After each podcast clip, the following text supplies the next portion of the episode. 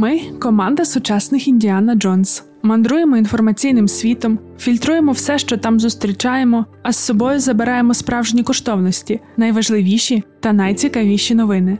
Опрацьовуємо їх, розбираємося у контекстах, додаємо трішки іронії і готуємо для тебе ранкове допіо. Ранкове допіо це огляд новин від освітнього центру справ людини у Львові. Про все, що дійсно має значення, ми тобі повідомимо. Щотижня у понеділок, середу та п'ятницю можна читати, а можна слухати. Шукай у Telegram, на SoundCloud, Google та Apple Podcasts. П'ятниця, 20 травня 2022 року. Ранкове допіо. Випуск 44. Сумно було без нас. Сподіваємося, що в очікуванні нового випуску допіо тобі вдалося послухати інші наші подкасти Макіавельки та культурну тривогу. Напиши, як тобі. Ми готуємо запуск ще одного подкасту через 348 сторінок. У ньому ведучі Таня і Володя обговорюватимуть книги, які їх не відпускають. Вже записано два епізоди: розмова про читання під час війни та обговорення оповідання Лесі Українки над морем. Воно написане у 1898 році, але наче про нас сьогодні: про течій Крим і про мілкість курортної публіки з Росії. А ще воно про море, яке дає тобі відчуття самості, спокою і дарує думку, яка красива природа без людей. Тож, поки наш Антон все монтує, маєш час прочитати це оповідання, щоб потім слухати подкаст, погоджуватися або опонувати Тані та Володі. А щодо огляду новин, то якось давно ми не говорили про мудаків у політиці, яких нагадаємо, має ставати менше, але не стає. Цього тижня Віктор Орбан вп'яте був обраний прем'єр-міністром Угорщини. Нагадаємо, що там нещодавно пройшли парламентські вибори. Партія Віті перемогла, отримала парламентську більшість, а потім і свого очільника знову зробила главою уряду. На 86-й день війни ми з тобою вже дуже добре знаємо про дружбу Орбана з Путіним, про те, що ми не можемо перевозити через Угорщину зброю, що саме Угорщина затягує прийняття кожного пакету санкцій, а прямо зараз блокує запровадження шостого. Ми вже декілька разів розповідали тобі, що в Орбана є своя машина пропаганди, яка, можливо, ще не настільки фантасмагорична, як у Кремля, але також ого-го яка. І якщо чесно, то Вітю ми дуже не любимо. Не любимо, бо ми не сильно схвалюємо подвійні стандарти. Взагалі не схвалюємо, що у політиці, що у побуті. І ось весь час, що Орбан керує Угорщиною, це просто якесь золоте століття подвійних стандартів. Цінності та принципи ЄС він відкидає та поплюжить, але от грошики з Брюсселю дуже навіть ок. Тут ще насправді і до Європейського союзу є чимало питань, чому Вітю ніяк не поставлять в куток. Пальчиком робити но-но-но давно недостатньо. Але сьогодні не про ЄС. На The Washington Post вийшов матеріал з трьох частин про те, як Віктор Орбан впливає на політику в США. Йдеться не про лобіювання якихось рішень, а радше про те, що угорський політик стає ідейним натхненником для багатьох американських радикальних консерваторів. Автори називають цей процес Орбанізація Америки. Здається, це дуже доречний термін. Що ж включає в себе урбанізація? Загалом для розуміння духу політики Орбана варто звернути увагу на його висловлювання у 2018 році. Тоді він заявив, що оголошує війну поколінню, маючи на увазі еліти 1968 року, у яких він бачить джерело ліберальної демократії. Прийшовши до влади у 2010-му, він поступово перетворював Угорщину в неліберальну демократію, а з часом також почав працювати над експортом своїх ідей. Покоління 90-х приходить на зміну поколінню 68-го. У європейській політиці настала черга антикомуністичного покоління, яке має християнські переконання та відданість нації. Так говорив Орбан на зустрічі з етнічними угорцями Румунії. Подібні висловлювання лунали найчастіше перед виборами до Європарламенту. Окрім цього, Будапешт перетворився на звичне місце для консервативних американських інтелектуалів. Туди вони їздять на сабатікли та стипендійні програми. Орбан та його партнери часто з'являються на тематичних форумах та конференціях, спілкуються з консервативними медіа. Ті, у свою чергу, жваво підхоплюють тезу, що насправді угорські політики завжди дбають лише про благополуччя власної країни, тому відкинули мультикультуралізм та проводять різку антиміграційну діяльність. Разом із цим медіа також поширюють конспірологічний наратив теорію расистської великої заміни, яка стверджує, що прибуття мігрантів є частиною політичного проєкту з підриву або навіть знищення корінного населення. З цієї теорії ростуть також і ноги демонічного образу Джорджа Сороса, якого Орбан проголосив ворогом Угорщини. Популярною у США є й угорська модель поводження з секс-меншинами. Можливо, Флорида стане нашою американською Угорщиною. Розмірковував минулого місяця консервативний коментатор Род Дрер у колонці, в якій хвалив Угорщину за те, що вона відкриває шлях американським консерваторам, які прагнуть боротися проти ЛГБТ спільноти. За словами Дреєра, Флорида під керівництвом губернатора Рона Де Сантіса приваблює впливових американських консерваторів. Вони прагнуть оселитися в штаті. Флорида стає як Будапешт, який перетворився на популярне місце для зборів консервативних експертів та інтелектуалів. Ще одним популярним вектором для американських консерваторів є політика Орбана щодо підвищення народжуваності. Взагалі він розглядає народжуваність як фактор стримування імміграції, і тут, здається, логіка покинула чат, ну але менше з тим. Як ж Орбан підвищує народжуваність? Витрачає близько 5% валового внутрішнього продукту Угорщини на програми стимулювання сімей. Вони включають звільнення від податку на прибуток для матерів з трьома дітьми, щедрі позики для подружніх пар, які бажають мати дітей негайно, і націоналізовану програму штучного запліднення для жінок віком до 40 років. Лесбійок просять не звертатися.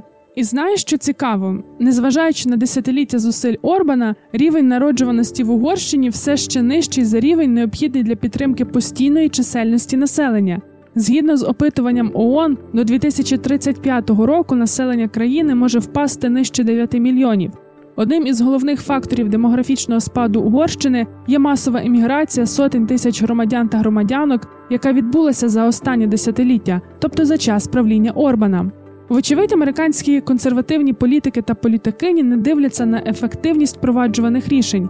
Вони просто насолоджуються ідеями, підходом та хочуть їх копіювати, наприклад, цензурувати зміст підручників та націоналізовувати університети. Ми думаємо, що міграційна та демографічна політики, права різних меншин це швидше за все питання, які завжди будуть більше про дискусію, ніж про одну конкретну відповідь. Саме тому десь можна зрозуміти, чому філософія Орбана має своїх прихильників по всьому світу. Але тут є велика небезпека та якесь таке, знаєш, дуже спрощене сприйняття його політики.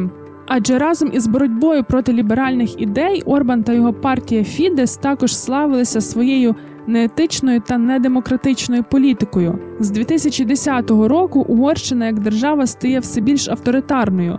Зараз у медіа екосистемі країни домінують організації лояльні до правлячої влади. Незалежність судової системи країни була підірвана, а вибори, хоч і є вільними, але їх важко назвати чесними. Там дуже спотворена виборча система через прийняті зміни до конституції. Такі маневри призвели до того, що Орбана неможливо перемогти. Сьогодні багато американських експертних середовищ висловлюють побоювання, що популярність Орбана буде призводити до нових загроз демократії. Зараз йдеться не лише про ліберальні ідеї, але й про спосіб управління, бо одне тягне за собою інше. Хтось спочатку надихається тим, як можна заборонити віст мігрантам чи націоналізувати організацію, що виступає за соціальну рівність, а потім хоче йти далі і змінити виборчу систему на свою користь. І цей перехід від одного до іншого може бути непомітним, а отже, дуже небезпечним. Ось що з цього приводу сказав Майкл Мейсі, професор соціології Корнельського університету. Якщо температура води збільшується лише на 1 градус за годину, може знадобитися деякий час, перш ніж ви помітите, що вода занадто спекотна, і до цього часу буде запізно. Окей, щось ми з тим Орбаном вічно маємо накрутитися і стати якимись недобрими. Давай тепер про щось хороше, про черниць в Тіктоці.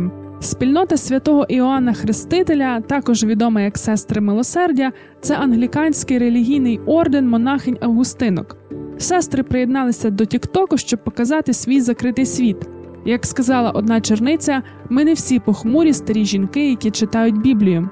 Для тебе залишаємо в описі до подкасту лінк на профіль монахинь у Тіктоці. Там знайдеш відео про особливі святкові страви.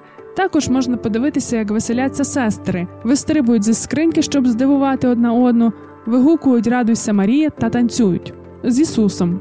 Вони катаються на газонокосарках і грають у баскетбол, а ще пробують різні ефекти, які пропонує платформа, і переосмислюють популярні пісні, щоб зробити їх про християнство. В одному відео сестри обговорюють, що краще: ранкова чи вечірня молитва, адвент чи Великий піст, святий Петро чи святий Павло. Дуже рекомендуємо такий контент і напиши нам у коментарях, чи зависаєш ти у Тіктоці. А ми тим часом розповімо ще одну лайтову історію. Дія відбулася в італійській Флоренції. В одну з кав'ярень зайшов клієнт, замовив каву, випив, викликав поліцію і кав'ярню оштрафували. Клієнта роздратувала ціна чашечки еспресо 2 євро за каву без кофеїну. Своє звернення до поліції чоловік обґрунтував так: у меню за прилавком не вказана ціна. Саме це призвело до непорозуміння у барі, який славиться своїм приготуванням кави і виграв декілька конкурсів. Врешті ніякі нагороди не врятували від штрафу. Довелося сплатити тисячу євро. Знаєш, ми тут зрозуміли, що це вже 44-й випуск ранкового допіо. Така кавова назва, такі чіткі асоціації, але при цьому про власне каву ми сьогодні розповідаємо вперше. Тепер спеціально звертатимемо увагу на щось таке тематичне. А зараз давай переходити до останнього блоку новин. Стільки до ранкової кави про події стисло. У вівторок були опубліковані результати парламентських виборів у Лівані. Союзна Ірану партія Хезбола та її партнери втратили парламентську більшість.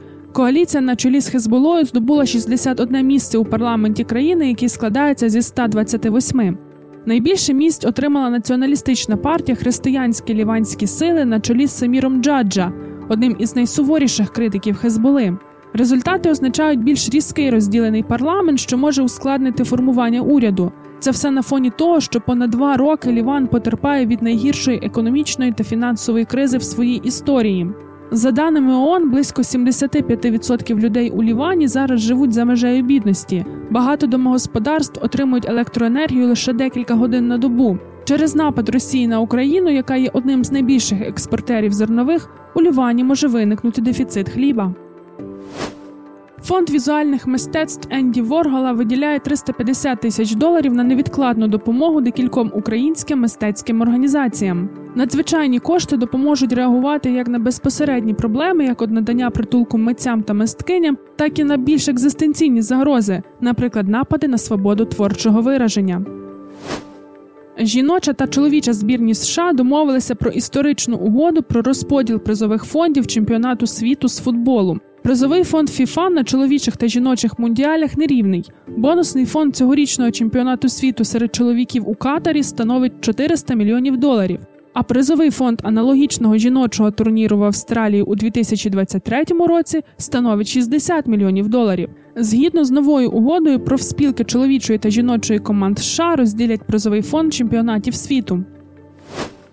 17 травня Конгрес США провів рідкісні громадські слухання щодо існування того, що уряд називає неідентифікованими повітряними явищами, більш відомими як НЛО. Слухання були першими за понад 50 років, коли американські офіційні особи надали для громадськості свідчення про своє розслідування щодо НЛО. У 1970 році американські військово-повітряні сили завершили розслідування цієї теми для проєкту Book. Скотт Брей, заступник директора військово-морської розвідки, показав коротке відео, яке було засекречене. На ньому знятий сферичний об'єкт із відбиваючою поверхнею, коли він пролітав повз кабіну американського винищувача F-18. Українські волонтери створили телеграм-бот, який допомагає швидко знайти інформацію про діячів, чиї пам'ятники хочуть знести, а вулиці на честь них перейменувати. Бот має назву А Пушкін вам що зділав? Якщо вести прізвище діяча чи діячки, бот виведе коротку інформацію, чому він або вона заслуговує або не заслуговує вшанування в Україні. Байден схвалив план повернення військових США до Сомалі. Туди відправлять менш ніж 500 військовослужбовців сил спеціальних операцій США, яких передислокують з інших міст у регіоні Східної Африки. Колишній президент США Дональд Трамп у 2020 році розпорядився вивести майже всі американські війська із Сомалі, а це близько 700 військових. Стратегія адміністрації Байдена в Сомалі полягає в тому, щоб спробувати зменшити загрозу з боку Джамаат аш-Шабаб, придушивши її здатність планувати та проводити складні операції. Джамаат аш-Шабаб це філія Аль-Каїди. Офіційні представники розвідки США підрахували, що сомалійське угрупування, яке офіційно присягнуло на вірність Аль-Каїді у 2012 році, налічує від 5 до 10 тисяч членів. Швеція та Фінляндія подали заявки на членство в НАТО. Так і хочеться сказати: ну що, Путін, як там твої стратегії? Це була остання новина на сьогодні. Спокійних днів та ночей. Почуємося вже в понеділок.